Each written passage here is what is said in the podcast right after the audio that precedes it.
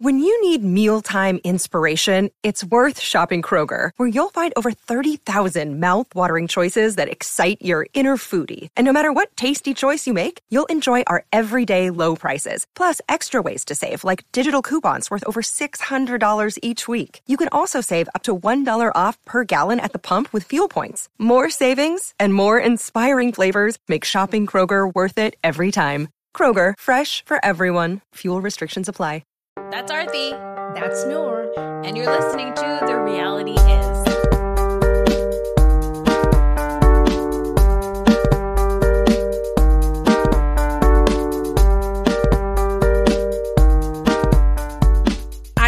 It is. I don't know if it's like a cultural thing. If I'm not managing some sort of chaos, then mm-hmm. I feel like I'm wasting my time and or like mm-hmm. wasting my life. And I don't know about you, but I feel like that's also the Desi woman way to be. Like our moms were like constantly yeah. up in arms, constantly, yeah. Yeah. always something going on, and I, you were always yelling at their kids. It was always like, "You're gonna piss your dad off." Or your dad is mad about something or so and so called. It was always something. Yeah. And I feel like yeah. that carries over to our generation after Aiden went through his whole treatment and everything, everything was fine. I went, had mental breakdown because I was like, oh my God, my life is such a waste. I'm not doing anything. I have to constantly be doing something. And my therapist was like, you should be learning how to enjoy an uneventful life. The yeah. way that we're raised, especially because our parents came from not a lot and we had mm. probably struggles growing up and stuff. I think in our minds, it feels that isn't something that is afforded to us to just mm. exist and not not yeah. constantly be struggling. If I take an hour of just sitting on the couch doing nothing, I truly start panicking like I'm wasting my time. Mm-hmm. I've never had the luxury. It's not really a luxury, but I've never let myself have that luxury of just letting go and sitting in silence or doing nothing. Mm-hmm. This is my actual quiet time with you, is my relaxation. I feel like I need like three months of just going away someplace and just leaving everybody and going away and then just relaxing. A month to unwind, a month to relax, and then a month to prepare to come back. it's like a vacation to start your vacation, vacation and then the actual vacation, the and then vacation. the vacation before you end your vacation. I get it. Yes. So last year when I went to Spain by myself for like a two and a half days, I thought to myself, oh, I'm just gonna like just enjoy the silence. Mm-hmm. I was like, fuck this shit. I can't sit in silence. Like, so I had to constantly either have a podcast on or something in my ear. Mm-hmm. But also, that's okay. Like, that's okay for me to be around something that at least soothes me. So I think that, like, if this is your good time right now of like us yap, yap, yapping in each other's mm-hmm. ears, then I'm this close too. to getting into a bathtub and doing the podcast from the bathtub. okay. I don't want you to die. Okay. Yeah. Here's my question If you went on vacation and you had to clean up after yourself, would you take the garbage out and then just leave it by the door? Look, I I will do one of two things. One, I will not take the garbage out at all. That would not be my job. I would not sign up for it. But if I did, I would take it out often. I mean, that was disgusting. What did she think? There were like 10 people in the house. Did she think that there would not be garbage every day or every other day? I wouldn't be surprised if she's one of those people that just has like stacks of plates that she's eaten out of sitting underneath mm-hmm. her bed. Yeah. Gross. Pizza, Gross. pizza boxes. No, thank you. It doesn't help her case if she's trying to gain any sympathy from anybody who's watching Bravo. Mm-hmm. Fine, you can be on the fence about whether or not Luke really screwed her over, but once you see the garbage stuff, it's like, how do you defend this type of behavior? Yeah, maybe that's why Luke did not move forward. Yeah, maybe Luke went to his her, her apartment and was like, it straight smells like garbage in here. Yeah, because she's never taken it out. But then, did you see Ciara's room? Oh my god, that was nasty too. That's another. Maybe one. Luke is attracted to pe- women who are messy. Yeah, it's possible. So this weekend, Summer House, where do we open on? Oh, it was after Luke and Hannah get into a fight. She goes, runs away mm-hmm. crying. Luke calls his sister to get her advice. The sister is like, uh, yeah, you're an idiot. Yeah, his sister says, but when she calls you and you hang up, you tell her you love her. So what does Luke do at the end of the episode? he gets her out. He shows his acting chops there. Yeah. And then he ends the conversation with "I love you." It's so bizarre. So oh. it very much reminded me of when I was all throughout college. There was a guy I had this like on off with, and it was like this guy who was like my best friend, and we would like hang out all the time. And then sometimes we were together, and sometimes we were not. And it was always like, oh, we've got this great chemistry, and we totally hit it off. But like, this is like totally just for fun. Like, we don't have to mm. label anything. And then when it was time for him to have a girlfriend, it was never me, mm-hmm. right? But it was always yeah. like, no, but I love you. Like you're my best friend. Like I could never be without you, that type of stuff. Mm-hmm. So I mm-hmm. watched Hannah have that conversation with Luke on the steps where she's like, we have this chemistry that's undeniable. And he's like, yeah, I care for you so deeply. I'm like, this is such, these are, this is, Hannah was- believes that they have chemistry. And Luke, in trying to be a nice guy to let her down easy, is actually just leading her on. And then, yes, he ends the conversation with, I love you. And I'm like, yeah, that's not, yeah, but also, but also that was right up our alley because that's the premise of most Bollywood movie. Yes, where there's a love triangle, somebody is left out of it, and then yeah. this is like the story with Kuch Kuch Hota. Yeah. yep. Yep, exactly. Exactly the movie. I was like, well, are they are they auditioning? Is that how Luke got his job on the flight attendant? Which yeah. by the way, flight attendant was nominated for Golden Globes. Did you see that? Isn't that bananas? Isn't that kind of crazy? Now Luke is going to say, I was in a Golden Globe nominated movie. And then Hannah's going to be like, I dated a guy once who was nominated He's for nominated. a Golden Globe. Yeah, I know. I know. My God. uh. Uh, the other thing I also noticed was at the end when Hannah goes absolutely bananas, he like goes in there, he's like, Hannah, do you need a hug? Like he like goes in and he yeah. hugs her. I'm like, oh my God. Like he's like, hey, do you want a hug? And then also maybe I can put my penis in your mouth. I know. Like, that was not a that was not a friendly hug. That no. was a uh, we'll still be doing what we were doing before. They did yeah. not hug like Giselle and Jamal did at the airport. Their butts were not out. They did not hug like cousins at Thanksgiving. they pressed their genitals like, against. It was other. more like it was more like Portia and Bo- uh, Bolo. Yes, for sure, for sure, for sure. Summer House loves to do these theme parties. And like, I think this is like a white people thing because brown people, we don't do no themes. Like, even our no. weddings, because we're going to talk about weddings later because yeah. we watched the big day. Yeah. Like, our weddings, our events don't have themes. No. Even last week when we were talking about the big day and we were talking about that one wedding that had themes to it, yeah. that felt so odd and horrible. Yes. We don't we do not have themes. We don't do any parties that have themes. No, the theme is always like, what are you going to feed them? Yes. the theme is what is the usual food and how can we overdo it? Yes, exactly. Exactly. How can we get the best food for people to remember? That's all we mm-hmm. care about. It's never yeah. about anything else. Yeah, we go by, oh, remember that party? And it's not about somebody getting drunk or somebody acting crazy. It's about remember that par- party and that they had the best gulab jamun. Yeah. Remember that exactly. food?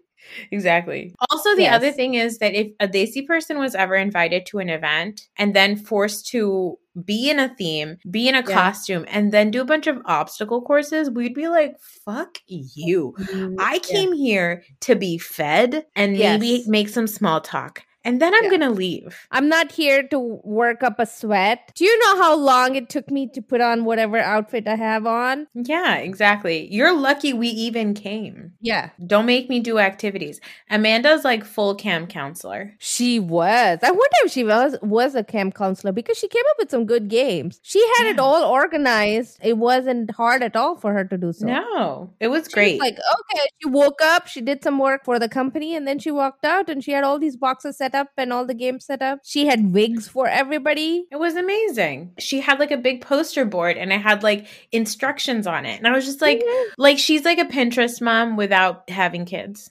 she's going to be a Pinterest mom. She's going to be a Pinterest mom and she's going to be really good at it. And yeah. she's going to make it look so effortless too. And I'm going to hate her for it. But I yeah. also know that she's married to Kyle, so it's okay because she might be having an easy time with the kids, but she still has a Kyle to look after. One other thing about Luke and Hannah, they have this talk after the wig party or whatever. They have this like heart to heart. Luke starts to cry or whatever. Hannah's crying. They do their genitals pressed together hug, not mm-hmm. platonic at all.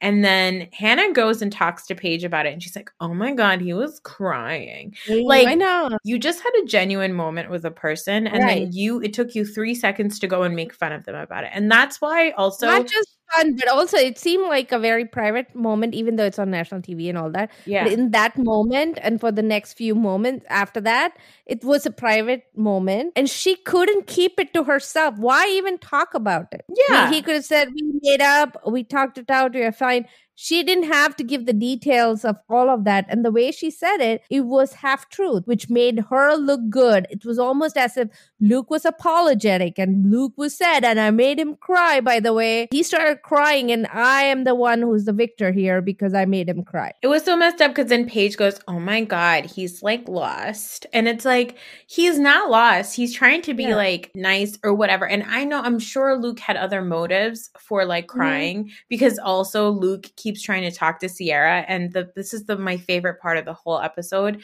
is every time he goes to talk to Ciara, she literally is just like, Nope. She is Yeah. just shutting it down, which I think is so Right. funny. But that's definitely the reason why Luke all of a sudden is like, Oh, Hannah, like, let's talk. So I'm sure he has other motives, but the fact that Hannah keeps taking these private conversations she has with with Luke and then makes fun of it, it's the same Yeah. thing that that person on Facebook told us about the Giggly Squad lives and all of her mm. podcast appearances, where she keeps making fun of Luke. So Mhm. the fact that Luke is not reaming her out all the time or treating Yeah. her the way Kyle does is Mhm. really he's kind of a saint in that way. Yeah, she's like the worst kind of friend to have. She's too self centered. It's not selfish. Selfish means that you recognize there's others and then you are choosing yourself. Here, she doesn't even see the others. It's all the whole world uh, revolves around her. She's self centered and she's always ready to, like you said, make fun of people that show vulnerability. Even if it's fake, there's no need for you to make fun of that. Yeah, and it's very obvious that she makes fun of people who show any vulnerability. But the minute that she all of a sudden has to be vulnerable herself, she just goes absolutely apeshit, which is what she does at Yeah. the end of the episode. We learn about Ciara's mom, who's a nurse, and we also learn Mhm. that Ciara, like all of the other women of color that are showing up on Bravo, was forced to pick her career. Where she's like, my mom was a nurse, so she made me a nurse, and that I had no choice in the matter. But I really liked that we're learning more about her. She seems like Mhm. a, a no nonsense person Right. when they're at the beach and they have that conversation, Right. Danielle and Ciara, about what it's like to be a woman of color. You know, you have somebody like Lindsay who is buying boobs and is working in PR and Mhm. probably uses them to her advantage. Mhm. Where you, as you have Ciara and Danielle who work in Mhm. conservative areas, they have to cover their bodies, they have to cover their natural hair, they have to do all these extra things that almost seem like a job on top of your existing job just to Mhm. hold on to your job. And I love that they had that conversation. It was like a very natural conversation. It, it wasn't Yeah. like this separate, dramatic, whatever. It was Right. like It two just- people of color having conversations that people of color together have, like you and Exactly. exactly. And why did that happen? Because Danielle was no longer the only person of color yes. on the show. That's the other thing that every one of these shows, Bravo brings in one person of color and Yep. expects them to talk about their life experience to white women. hmm And that is putting so much pressure on them. Here, nobody knows anything about Danielle except that she comes in late. Okay. Yeah. She has to take the LIRR and she comes late. That's all we know about it. We Yeah. don't know anything about Danielle because nobody bothers to ask Danielle about her experience. Yep. She works harder than everybody else in that house. Yep. She's so beautiful, but nobody has shown any interest in her until the other person of color comes in. And then Danielle opens up and talks about it. Danielle couldn't have talked about her hair or her boobs to Lindsay or to No. Hannah or Paige. No. None of them would be interested in that kind of talk with Danielle. Like they wouldn't even give her the time of the day. Now, because Ciara is listening, she's feeling freer enough to talk about it. So I'm getting to know Danielle because Ciara is there. That's what Bravo needs more of. Like you need Yeah. if you're going to put in a person of color, give them something somebody else to talk to cuz the white people don't care. Yeah. Okay, so let's talk about this fight and then we'll talk about Carl because it was a very sad Mhm. episode for Carl. So they they they come back from the beach, everybody's a little bit drunk. Mm, Kyle brings up the fact that Hannah's gross, and we agree with that. And Yes. Kyle certainly goes about it in the most passive aggressive way that he can by having a house meeting, which was like very real world. I loved it. just like in Atlanta, where you have the aunties and the niece. we had the parents and the kids in this house. all the older people woke up early, had jobs to go to, still cleaned up, cleaned up the shit after the kids. And the kids, all of them, slept in their beds till almost one o'clock in the afternoon, did nothing, said they would do some chores, did not finish them, and then threw a tantrum. Yes, that's a great way to put it. And it's like, you know what? As a parent myself, I gotta side with the parents. Well, the funniest part of it for me was that, like, he was talking very passive aggressively, but he wasn't naming naming any names, but like Hannah gets so offended. Very much like a parent. A parent doesn't want to pick on a kid, they want them to learn from what we're saying. So it was like Kyle had read a book on how to how to talk to your 10 year old. And he was like, okay, kids, let's sit down here. Daddy's got something to say. And he started like, talking. Someone I won't name names. Left the garbage out. What have I said? What are the rules? What are our core values as a family? And, and the kid and the kid that is guilty starts screaming and saying, "Oh my oh god, you don't love me! I knew you would do this to me." yeah. Well, you and mom fight all the time. Yeah like, how? Who are you to tell me how to behave? Mom is like, you shut up and listen to what your dad is saying. yeah, and then the kid says something mean about the mom, and the mom is like, "How could you do that to me? I'm always here for you. I am the one. I made you guys these great activities. I planned a whole day yesterday. We had a I sign. Bought you wigs. I, I bought you wigs." Yeah, Amanda and and Kyle are totally the parents, and Hannah is absolutely there. Oh my god, that was so uh, perfect. it was yes. hilarious. The way Kyle went about it in a very passive aggressive way, but also like we will go, we'll be very civilized about it, and we'll have a meeting, and then Hannah just gets up, and she even like goes inside, and what did she do? She just she does the nana nana boo boo. I was like, Hannah, how old are you? And then you know what? Just thinking about them between parents and kids, Amanda gets frustrated, so she throws a glass, right? it's yeah. so funny because it's like there's been times when I don't hit my kids. Okay, I'm not yeah. against hitting my kids because I'm a brown person and we do that. Yeah. But I don't hit my kids. However, there have been times when I've like grab my kid from like their shoulders. And there's been times when they're like arguing with me and their arms will flail around and their own arm will hit their face. And then they'll be like, You hit me. And I didn't even do anything. And then they'll like complain to their dad about it. It's like exact same thing that Hannah did. We're like, They threw a glass at me. and then Lindsay's like, Was it glass? and then somebody else said, No, that was plastic. and then Paige, because if Hannah's like the middle child who fucked up, Paige is like yeah. the older sibling. It's like, I mean, I get what your point is, but like, yeah. also, yeah. mom has a point too. And like, so does dad. Yeah. Carl and Lindsay and Stravia, like the other adults, the other other aunties parents. and uncles that are over. Yeah, their parents. Yeah, like uh, I'm not interfering, but if I were them, I would spank that kid. If I were them, I would spank that kid. She would. My child would never behave like that. My child would be grounded. oh my god! Oh, that's the best. That was the best analogy ever. we didn't even have to say that anybody was doing lines of cocaine. It was just a perfect analogy.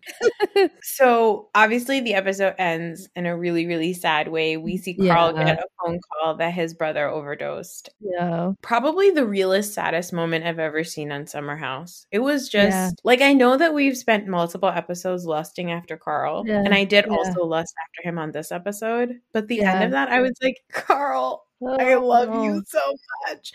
I love that mm. he goes to Lindsay's room. I think he feels closest to Lindsay. Yes. So he you can tell she is his best friend because he needed to be with her and talk to her and let her know what happened. It feels like she knew about his brother and knew about their struggles. So But the way she like perks up and like that face yeah. she had, it was like I get oh. goosebumps oh. right now. And she hugs him and she's like, Are you okay? And he just goes, I don't know. And I was just like, My God, this is so sad. Yeah. It was just it broke my heart. It was just really, really sad. So yeah, I I know that like in a couple of episodes, I guess Carl's to get fired off of Summer House. Why does he get fired though? I don't I don't understand it. know. I Why thought he left the show because of this death, Uh, but I didn't realize that I guess he got fired. I don't know. I guess we'll find out. That's what the interweb said. Hmm. Well, going back to lusting for Carl, heartbreaks for Mhm. him. Back to lusting. They're sitting at the picnic table, and Carl says one line that I think is probably the closest thing. It's the easiest way for somebody to get me to fall in love with them, which is Mhm. he says, I'll fuck up any kind of potato. And I was like, Yep. me too. Yeah,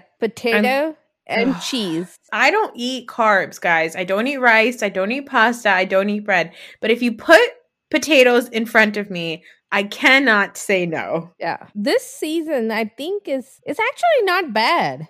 I didn't Yeah. like in the past seasons I would get like bored of it. Like halfway through they're like, "Oh, here they go again with their theme parties and here they go drunk." Lindsay screaming, uh, you know, Amanda screaming. It was the usual, usual. And so far, Yeah. it's been slightly different. Maybe because it's like I have a newfound hatred of Hannah, which you have cultivated, seeded, and cultivated. So now I'm watching it with that lens, and I'm like, hate you. I'd also like to give credit to the seeding and cultivation to Richie because Richie Mhm. is the original Hannah Berner hater. Yeah, he's been hating on her longer than us. Much longer. Yeah. Okay, let's talk about the big day. Yes. How'd you like episode two? So we watched episode two and three of the big day. It's only three three episodes on Netflix. I texted you after. I said I feel Mhm. seen after watching episode two. So episode two is about A type brides, Mhm. and episode three is about unconventional love. Mhm. When I first started watching episode two, I was really annoyed. I Mhm. hate the idea of like, oh my god, she's such an A type. She's such a bridezilla. She's so Mhm. like. While I agree that like episode one, Nikki definitely was a You was bridezilla. a bridezilla. Yeah. But episode two, they show these two couples. One is Pallavi and Rajat, and then Mhm. the other one is Ami and Nikhil. Yes. Ami and Pallavi are the brides, and they are very sure of what they want. Mhm. They're having these weddings that are non traditional in a lot of ways. But the biggest thing that they've done is that they've taken their weddings and stripped away the parts of our culture or parts of our rituals that are very patriarchal in nature. Yeah. And I would love for you to talk more about them because I thought that they were so interesting. But one of the big takeaways for me when I watched the show was that Mhm. I know a lot of people, because I think you and I were the same way. People will go into watching the show and being like, oh my God, like, look at these out of touch, tone deaf, like wealthy people who are throwing these extravagant weddings. And Mhm. I agree that there's definitely a lot of that. But if you look at the culture of weddings and the importance of marriages in the Yeah. South Asian subcontinent as a whole, the big thing for me that I took away was that, like, in each couple, you had a person who was controlling the wedding or controlling the show who Mhm. 30, 40 years ago was considered a marginalized person. Yeah. And now this person was taking ownership of whatever their wedding should look like. And even if you go from like Nikki, Nikki from episode one, who was like such a Yeah. bridezilla, and I think also Ami from episode two seemed like Yeah. a little bit yeah, of a she was she was kind of annoying too.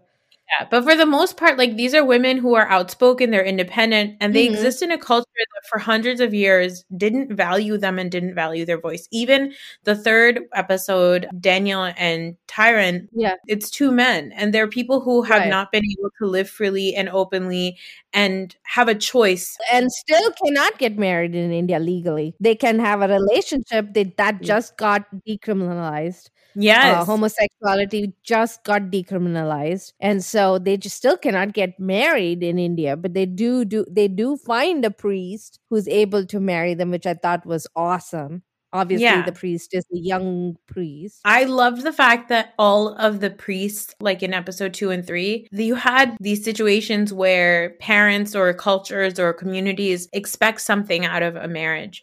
And so you Mhm. have these young people saying, I want to respect this culture. I want to respect this religion, but I would like to have a conversation with this person to say, can we talk about how we can take parts of it out that I don't think Mhm. serve me anymore? Yeah. I think so much of the show can seem very out of touch and over the top, but Yeah. I Yeah. love the fact that it actually showed that the people that are wielding the wedding industry in these Right. circles is women. Like Yeah. and and you've talked about this how South Indian weddings are the, they're somber events, right? Mhm. They're very somber events, not sad events. They're happy events, Yeah. but they're very formal events. So there's a lot of rituals and there are a lot of functions associated with it. And it's not a very informal party kind of atmosphere. It's a it's a lot of organized chaos that happens in South Indian weddings. it's like you're led from one thing to the next ritual to the next ritual to the next ritual. And the rituals can be very in the rituals in general, you know, the rituals are laid out in scripture like day one, day two, day three, and what are the things you should do and and what that signifies. It's a lot of symbolism and all of that is literally laid out in our scriptures the vedas. Priests will sometimes follow it very strictly and you don't even know what you're doing and what you're saying because most of the scripture is in sanskrit. Yeah. Common people don't speak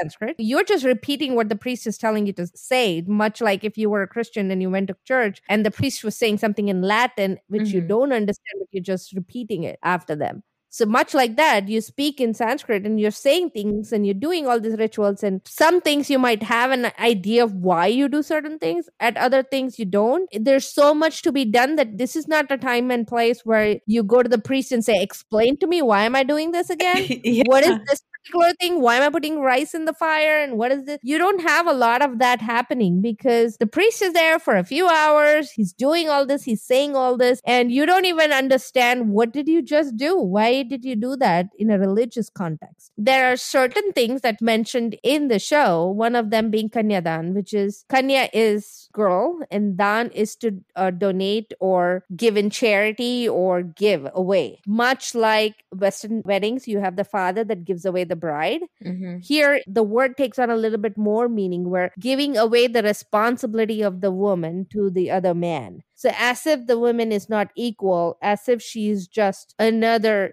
commodity, much like commodity maybe a cattle that you gave a cow to somebody else right something like that it's less than fathers giving away their daughters in the Christian context is not considered that way. But the way the word um, symbolizes in Hinduism, the word is just a little bit more stronger than that. Yeah. So it's not just giving your daughter in marriage, it's even more than that. The act of telling the husband that he's in charge of her now. Because I think there's so much, probably, and correct me if I'm wrong, because there's so much scripture behind it and because there's meaning mm. behind mm. it, you're bestowing your daughter's yeah. responsibilities upon. Right on this man and it's it's something that takes away the autonomy of the woman. It mm-hmm. takes away her choice. It takes even if a lot of times it is her choice.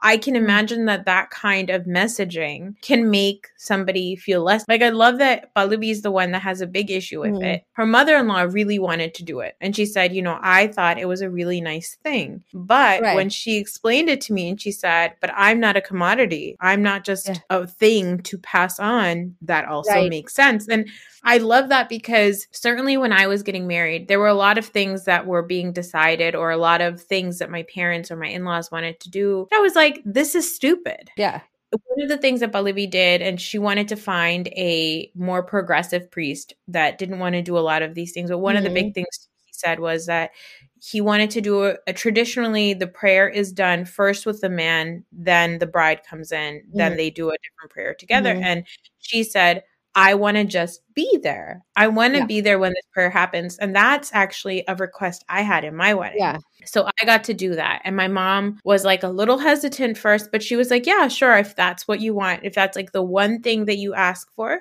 then yes, mm-hmm. we will make sure that that's done. And I don't know if you went through this, Dorothy, but a lot of times I feel like as women, like you and I got married at the around mm. the mm-hmm. same age, right? 25. I think that when we got married, it was one of those things like, well, you just have to get married because this is just a thing that you have to do. And you have mm. to go along with a lot of the rituals and you can't really mm-hmm. question a lot of the things because this is just what you have to do because yeah. this is your only way out of being under your parents' care yeah. is to get married. And I yeah. love the fact that they showed these couples that not only are obviously choosing to get married to the person that they want, but choosing also to get married in a way that they want and also choosing to have conversations with their families to explain how it is that they want to get married.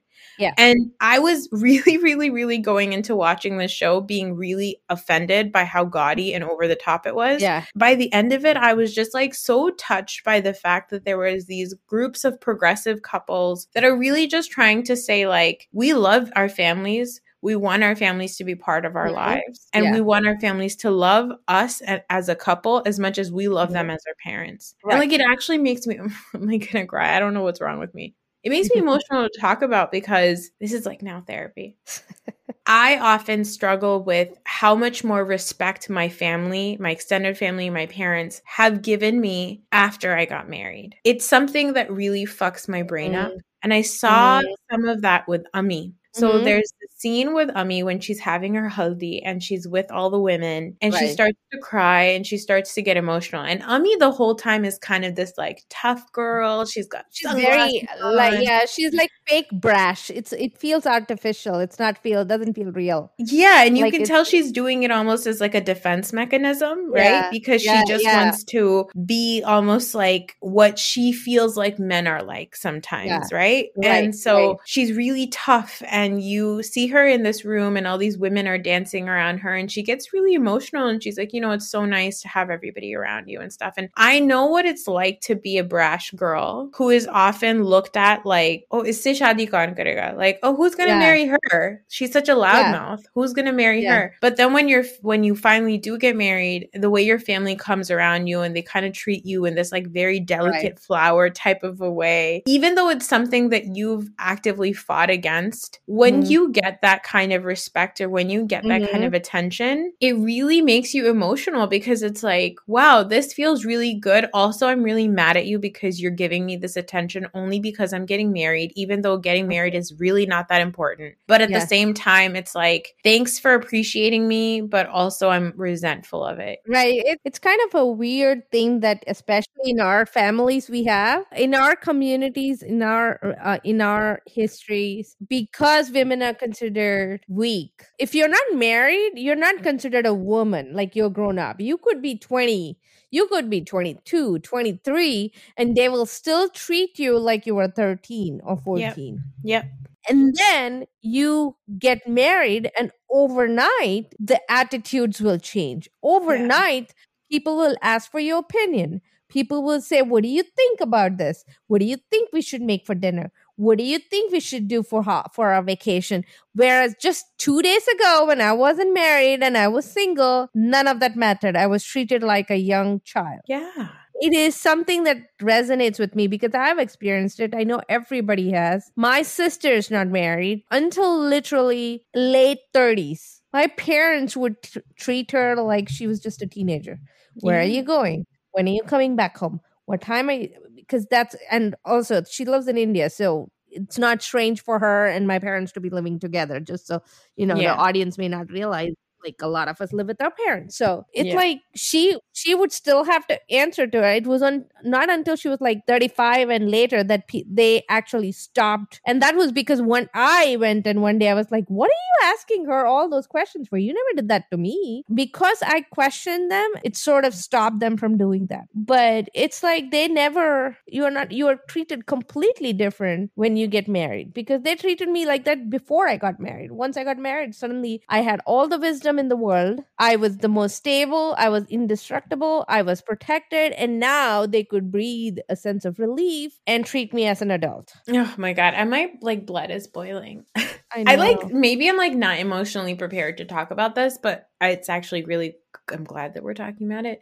Mm-hmm. It it makes me it does it makes me really really really upset that July 2nd 2011 I was just a kid and mm-hmm. by July 4th 2011 I was now a woman yeah. to be treated w- differently and to be respected and whose privacy should be respected. I know. Who's and it's like, where the fuck did this shit right. come from? One of the things you said right now that like really like I had an emotional reaction to is this idea that our parents go like, "Oh, now I can breathe." Right? Like, yeah. Oh, thank God. Like now we're now our job is done. It's like our daughters right. are taking care of. It's like right. that part of it really I hate. So I loved watching these weddings where these women are doing a thing, being part of a, and not just women, it's men too, because Tyrone mm-hmm. and Daniel are men. These people are doing a thing that culturally they're not supposed to have a voice in, mm-hmm. but they're so actively involved. Like even Aditya and Gayatri, the couple themselves don't care that much, but it's the moms of the couple right. that are much more involved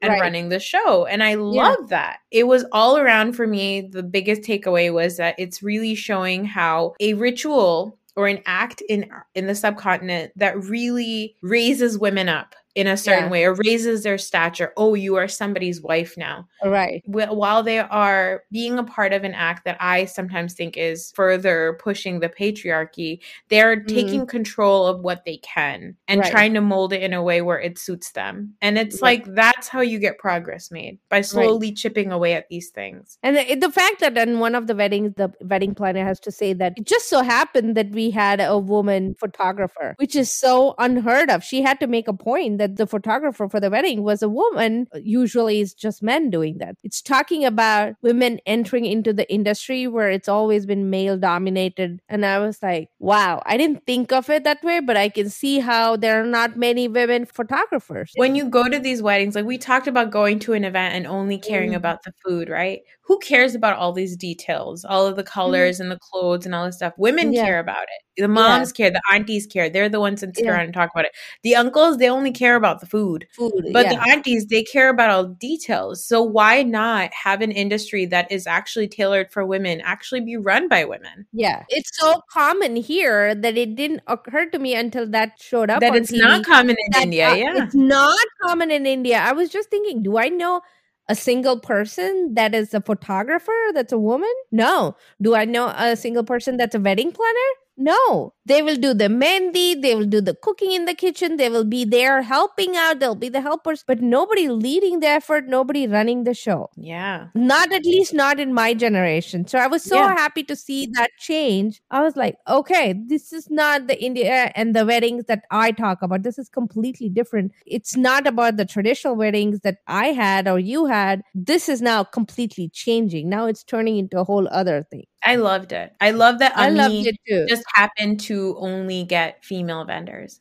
She was yeah. It just it just ended up being that those are the people that she liked. Yeah. I thought the men were also like Rajat was like, Yeah, she makes more Pallavi makes a lot more money than I do. But I don't care. I'm fine with it. And he's okay with his wife's progressive views, which, you know, they're just normal views, but in that society, they are much more progressive than you would think. And that was refreshing. I love that Pallavi she talks about these things like very matter of fact, right?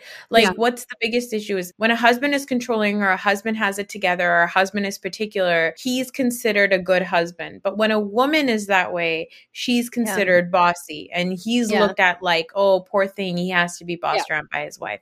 Right. In the same right. way, uh, the Mangalsutra, the necklace, if a husband puts it on a wife, it's fine. But if a woman does the same act to the husband, it's a joke. Mm-hmm. Why is it a joke? Why are these yeah. things a joke? And I I yeah. fucking love Pallavi. She was just yeah. I was so happy to watch her. I was like, man, I I see myself in her, but I don't think that I was even a third of her when I was planning my wedding. I didn't care as long as I was marrying this person. I didn't really care.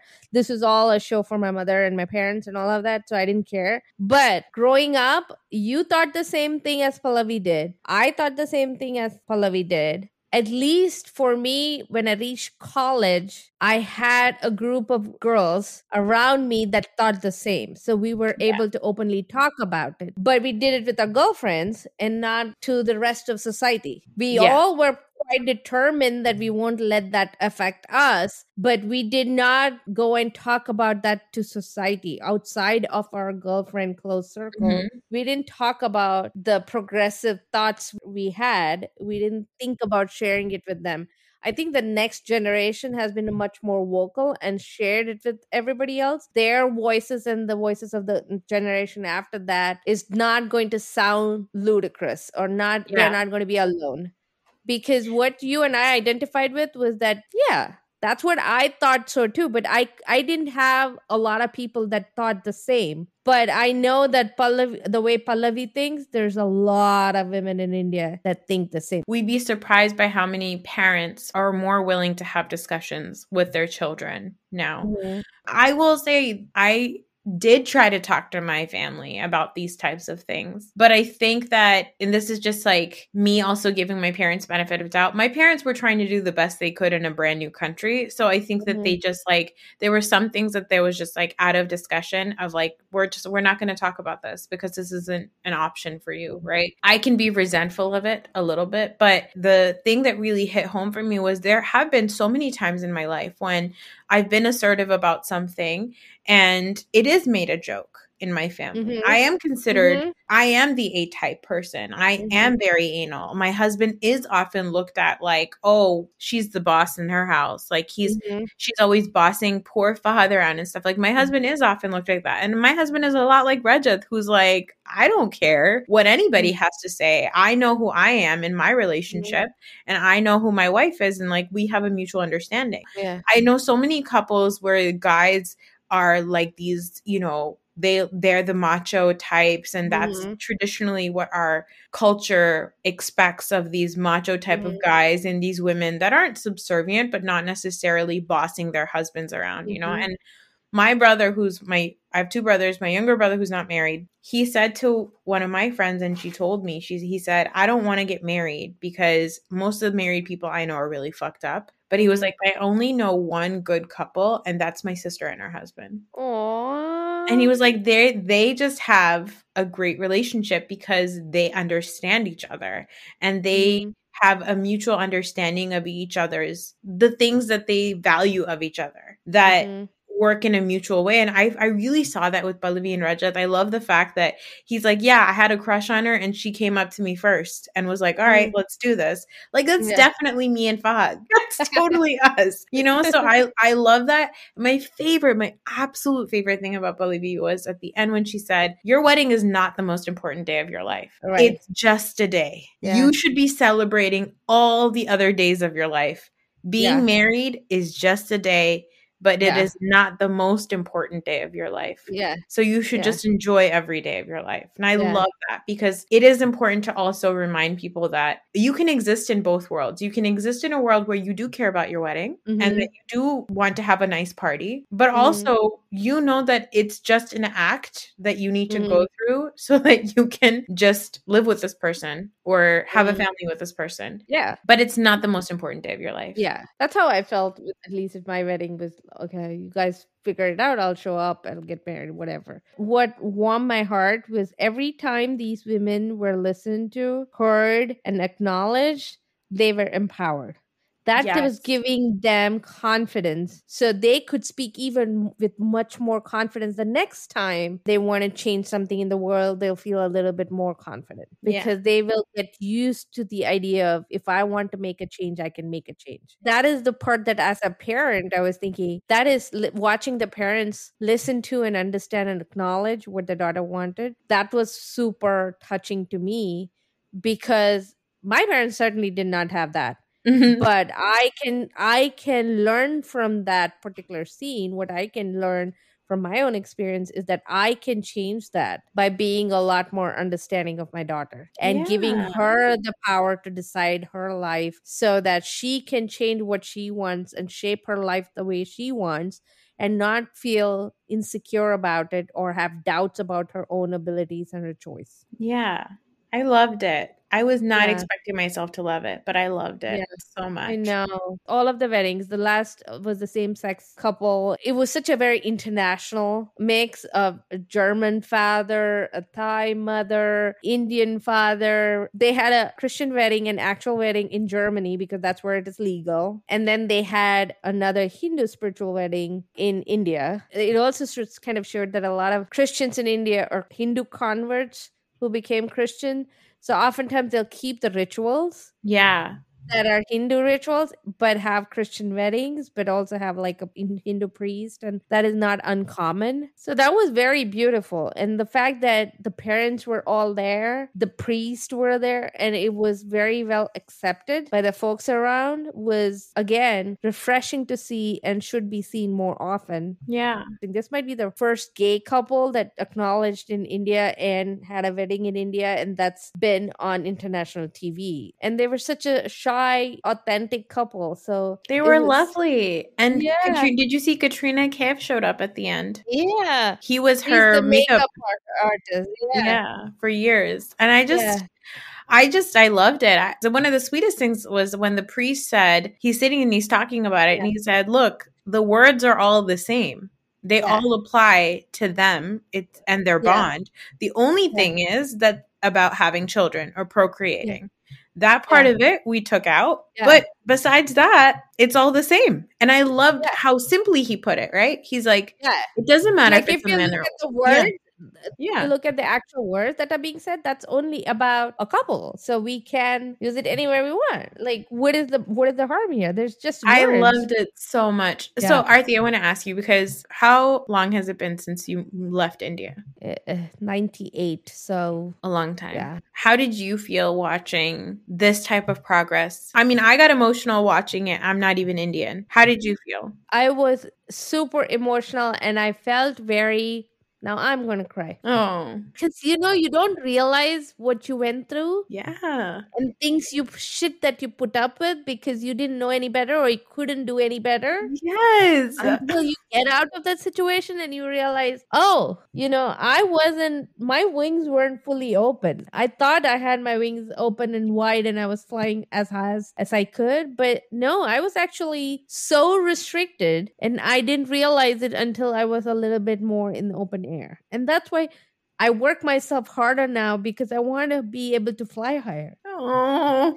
Right? So it's like you were asking me earlier today how hard I'm working and maybe like maybe I need to relax and all that. But it's like I've been given this opportunity that I really have to take full advantage of because yeah. my peers did not have that. But watching all the progress on the on the show, it actually helped me feel like hopeful. Oh, especially when you are here now and you're watching everything that Trump is doing. You're yeah. really making. oh, this is like the most emotional. Oh my god! Okay, wait. Everything that Trump is doing, and you're watching all that, you feel so hopeless, and you feel like things are going backwards. And then you watch something on the other side where it was hopeless and now it's getting better. It just gives you some hope that okay it's not all is not lost and the generations to come is going to still make improvements. Yeah i think that's oh look should i talk about carl's butt real quick so that everybody can just wipe their tears. No, I totally get what you're saying. I totally get yeah. what you're saying. And I think that I think marginalized people, if, if they're listening, will understand that because that is something that I think everybody thinks about, right? If you have ever experienced any type of hardship in your life, that is oftentimes what drives you to just do more and more and more. And often to our conversation earlier, to the point of burnout, which is something that we need to be cognizant of and mm-hmm. control.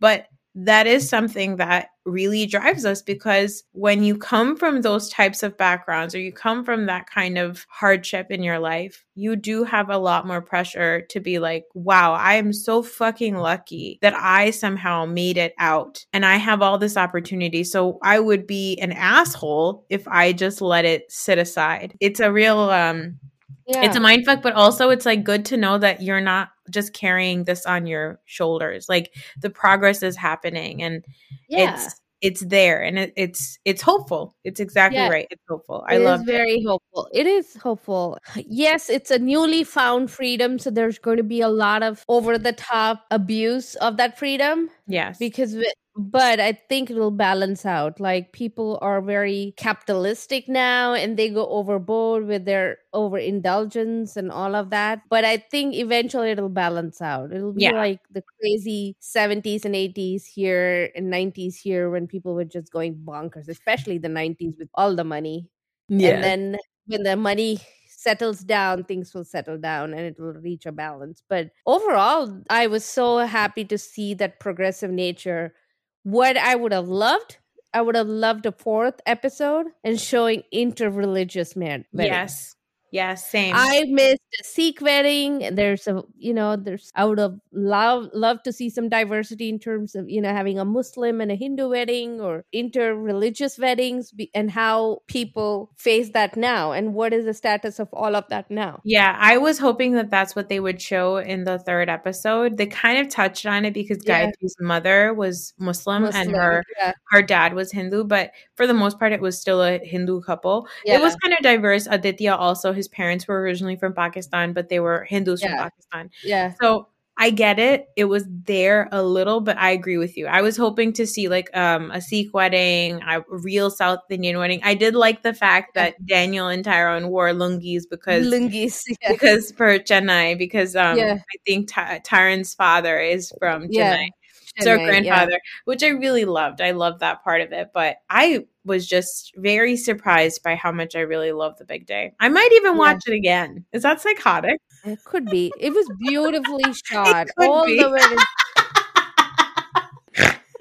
I'm not going to deny. If you want to label yourself, go ahead. yeah. Yeah. What are we watching next for Tuesday? Oh, what should we watch? I think Married to Medicine is coming back. Yes. We might have to make Tuesday our Married to Medicine Day. Do you want to? Do you want to? Uh, yeah. Do you want to first watch the very last, either the season or the very last reunion or something, just to catch up because it's been a while. Oh shit! Yeah, yeah. Because Married to Medicine is back on Sunday. Ooh, see. Tuesdays we'll do Summer House and Married to Medicine, yeah. and we might instead of releasing the Tuesday episode on Tuesday, we might change it to Wednesday so that I have more mm. time. we might do a Wednesday episode and a Saturday episode while Married yeah. to Medicine is on TV because then that'll make it easier, yeah. I think. Okay, yeah. good. Now we're done. That's great. we did our planning too. We did hey, our planning too. Yeah, welcome to our team meeting as well. That's we just had a we just had a team meeting with our audience because that's kind of that's the kind of team we are. Yes. We are very yes. inclusive. We want to know all of your schedules too. Let's look at our calendar. Should we get a Google like a shared calendar? We'll put up a shared yeah. calendar. We'll you know send us your email addresses. So we'll All right, guys. Well, we'll talk to you on Saturday. And I promise I won't cry next time. I hope you do. I hope you. I'm gonna make you cry every episode now. No. oh, no. I don't want to end up. This is oh. not real therapy. You are not a real therapist. I just play one on a podcast. Bye, guys. Bye.